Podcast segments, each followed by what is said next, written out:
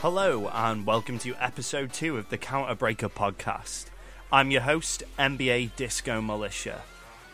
Now, fans of time might have noticed that this episode is actually two weeks early. That's because I've decided to make the podcast fortnightly, given season 3 is so close and there's so much to talk about. Now, before we begin, the reception to episode 1 has been amazing. I'm genuinely ecstatic at how well it's been received by the community, and I'll be taking your ideas, feedback, and suggestions on board over the forthcoming weeks. Now, I'm not one to fanboy out much, but getting the support of so many top players, and in particular, D. James Goddard, was huge for me. The KI community is the best. I'm genuinely so grateful for all the help and support you guys have shown to the podcast, and I can't thank everyone who listened, shared, and subscribed enough. So, as the title suggests, this episode is called Happy Birthday. Over the next half an hour or so, we're going to look at dealing with character changes, buffs, and nerfs, and how to go about adapting to them, especially important given Season 3 is right around the corner.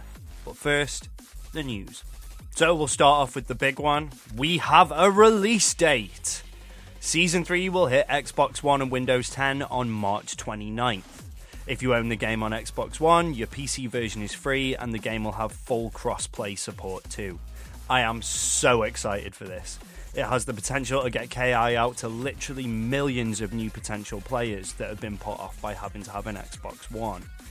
So, Season 3 launches with four new characters Kim Wu, the freshly revealed Tusk, Rash, and Arbiter. At the Microsoft Spring event, Iron Galaxy finally showed off both Arbiter and Tusk, giving players and journalists some time with the characters. So, Arbiter's an interesting character, heavily calling back to Halo, both with his custom HUD and control scheme. The attention to detail is pretty astounding, even keeping a control scheme similar to Halo 5 for both grenades and carbine shots. He has excellent range normals, a parry, overshield, and even an invisible command grab. While he may seem lacking in lows and defensive options, he appears to be a space controlling, reset heavy lockdown character, and a scary one at that. Tusk, on the other hand, is both huge and daunting, with scary reach and imposing damage potential. Keits described him as a bully character, and it's easy to see why. Now, his medium and heavy punches can't be cancelled, but they do have a short window where if an opponent's attack hits, it'll be completely deflected, allowing your attack to win out. Moves wise, he looks like he's kept many of his toys from KI Gold, so should you have mained him back in the day, you shouldn't have too many issues come launch. In other Season 3 news, it's been confirmed that every single Season 1 and 2 stage has been extensively relit and enhanced, giving the game a serious level of polish. The stages shown so far have looked gorgeous. Kan-Ra's stage in particular looks a million times better than its Season 2 version. On the subject of stages, Iron Galaxy have stated that Season 3 will only come with three new ones Arbiter's Halo themed stage, Kim Wu's Alley, and Tusk's Icy Tundra. I'm not entirely surprised at this given the team reworked everything from the earlier seasons, and they were looking at pushing resources into new features and modes, so it'll be something to look out for when Season 3 drops. On the competitive front, two tournaments took place this weekend. Manchester Battle Arena hosted Killer Instinct at Arcade Club in Bury, and Winter Brawl 10 took place in Pennsylvania. At the MBA event, CVE Smash took first place, MBA Bane Mobius took second, and I placed third. The event had some incredible matches, and the Nottingham KI group Robin Hoods had a really solid showing with an incredibly varied character selection to boot. They were running everything from Riptors to Hisakos. CVE Smash is definitely the man to beat so far this year, having topped every tournament with his Kan-Ra, and will definitely be a favourite to take Hype Spotting in April. Winter Brawl featured some incredible talent, eventually being won out by UA Bass and his fearsome Spinal. The grand finals were a dramatic affair with Nikki NS resetting the bracket, but eventually losing 3 2. Definitely check the set out on YouTube when you get the chance, as it was an incredibly intense fight. As a final news item this episode, Turbo Tuesdays, the Fife fighting game community, have started a GoFundMe campaign to help maintain their operations and help their scene grow. I'm a big fan of what they do and how much they've supported Killer Instinct. They currently run weekly sessions and monthly tournaments, as well as hosting a hype spotting qualifier recently. You can find out other details on Turbo Tuesday's Facebook page, and I'll add a link to the description. But if you can, try and help the guys out. So, with season 3 literally being weeks away, I felt it was a good time as any to address surviving and thriving in the changed landscape that season 3 and its lengthy system changes have brought. I know how it feels to know your character and the game inside out, working hard on setups, frame traps, and matchup knowledge, only to have the character change drastically because of nerfs. Believe me when I say this though, with a little elbow grease, you can be playing the optimal version of your character in no time. Well, first, let's address negative attitudes. It can be pretty easy to say that a nerf or buff is too extreme just by looking at it on paper. Hold out on raging for a moment though, and remember, these aren't nerfs in the context of Season 2, these are nerfs in Season 3. What might seem like a huge change in a game without the flip out and stagger mechanics might genuinely not amount to a huge downgrade when you factor in how the game has changed this season. It's in the application that you really find out how the change truly affects your game plan. And it's within the context of a fully rebalanced cast that you truly see if a nerf really changes anything. Since season 1, I've put 90% of my time into Sabrewulf, very rarely dipping my toes into other characters on the roster competitively, although I have recently bit the bullet and swallowed my pride by learning Shadow Jago, mainly to have an edge in certain difficult matchups.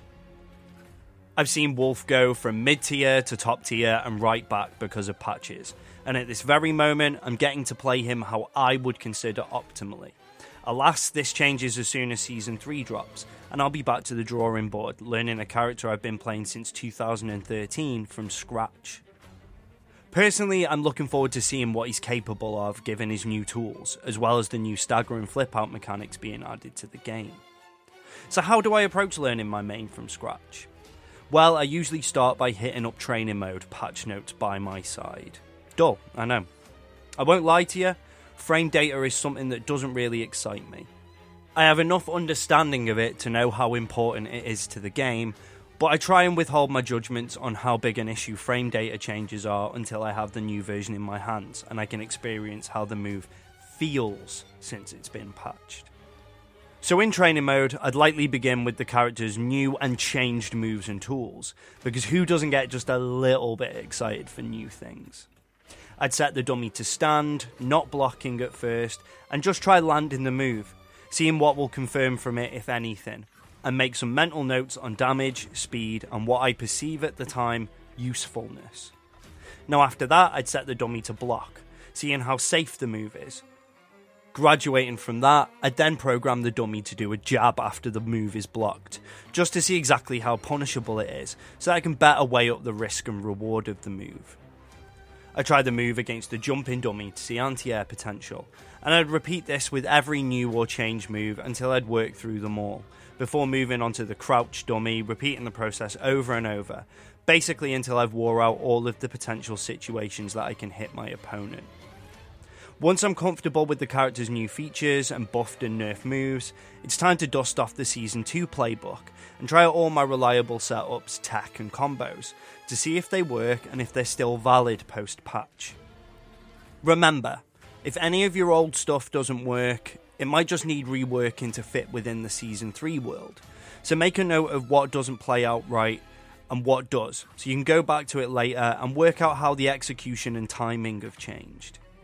Now, with character and system changes, occasionally your tech will become obsolete. For example, your sweet spinal counterbreaker searing skull setup will now not ever work again due to the breaker changes. It's time to admit defeat there and work on what you can do now from a counterbreaker. You might want to look at your character and see if he has a setup that works at the new counterbreaker distance. For example, teleporting straight away into Spinal's overhead would work as a super basic option. Use the opportunity to get out of your old habits and get creative. Old setups are great, but new ones are even better for forcing your opponent out of their comfort zone. I also think it's incredibly important to actually rethink what your character is all about. Sabrewulf was originally a big damage rushdown character. Now in Season 3, he looks more like he's a rushdown reset character with quite average damage. This means some critical changes will be needed when I use him in Season 3.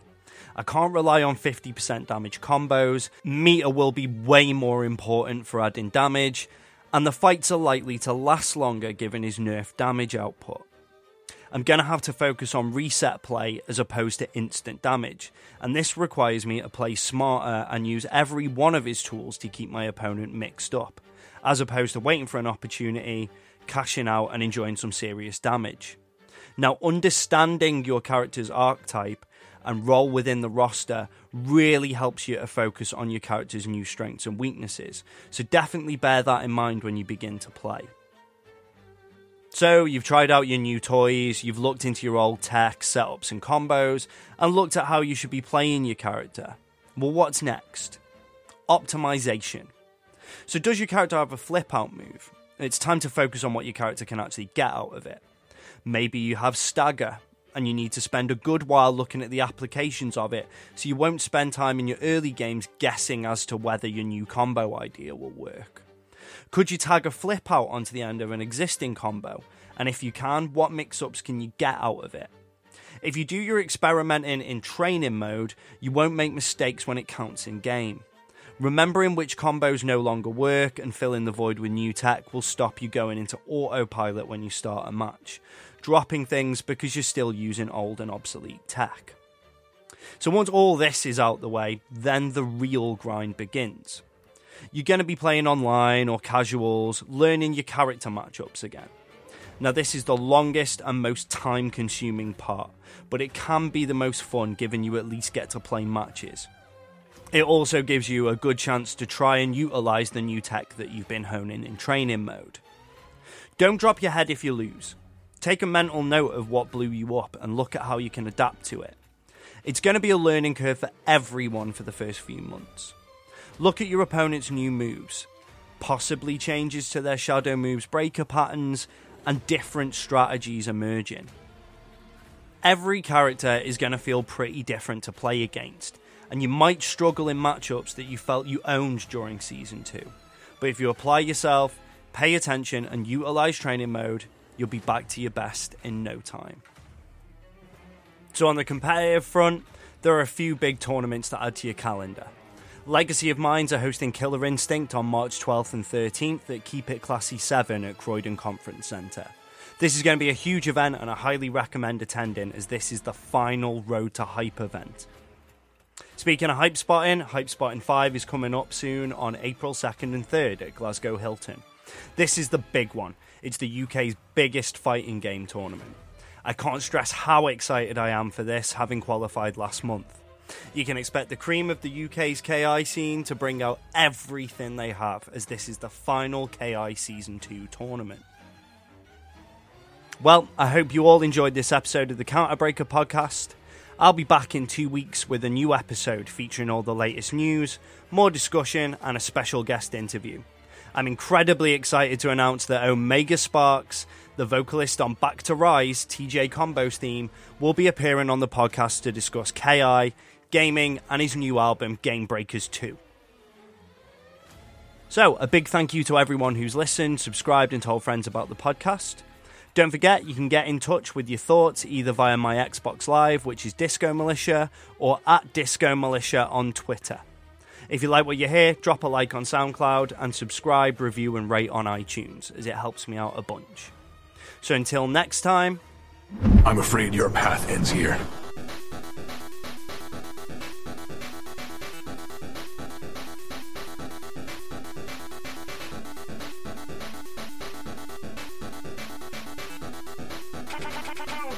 Breaker.